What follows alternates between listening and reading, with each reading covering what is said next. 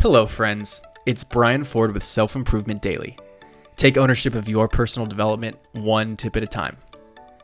This world is amazing. Life is amazing. Life is a delicate dance that involves growth, focus, commitment, and responsibility.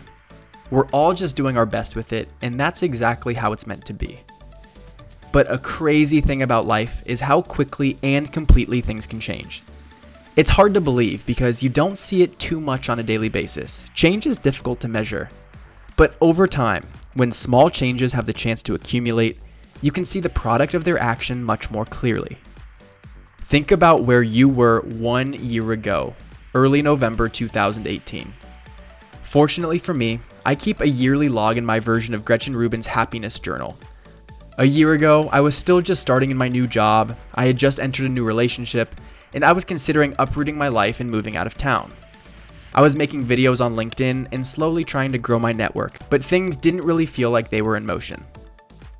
Then today, I have become a major contributor at work. I am one year into and have taken many steps forward in my relationship, and I did make the move and have found a new home in San Diego.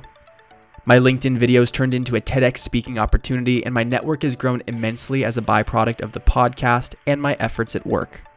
But none of that happened overnight. It all took time. And viewing everything from the lens of one year is a great way to see that change. Then I was challenged to predict where I would be one year from today. At first, I thought, eh, more of the same. But then I was reminded of how much happens in a year, and I was able to get more ambitious. So I challenge you to reflect on where you were a year ago, the growth you've experienced since then and set a goal for where you want to be in one year. It's a fulfilling, rewarding, and motivating exercise all in one. Thanks for listening, and I'll see you next time on Self Improvement Daily.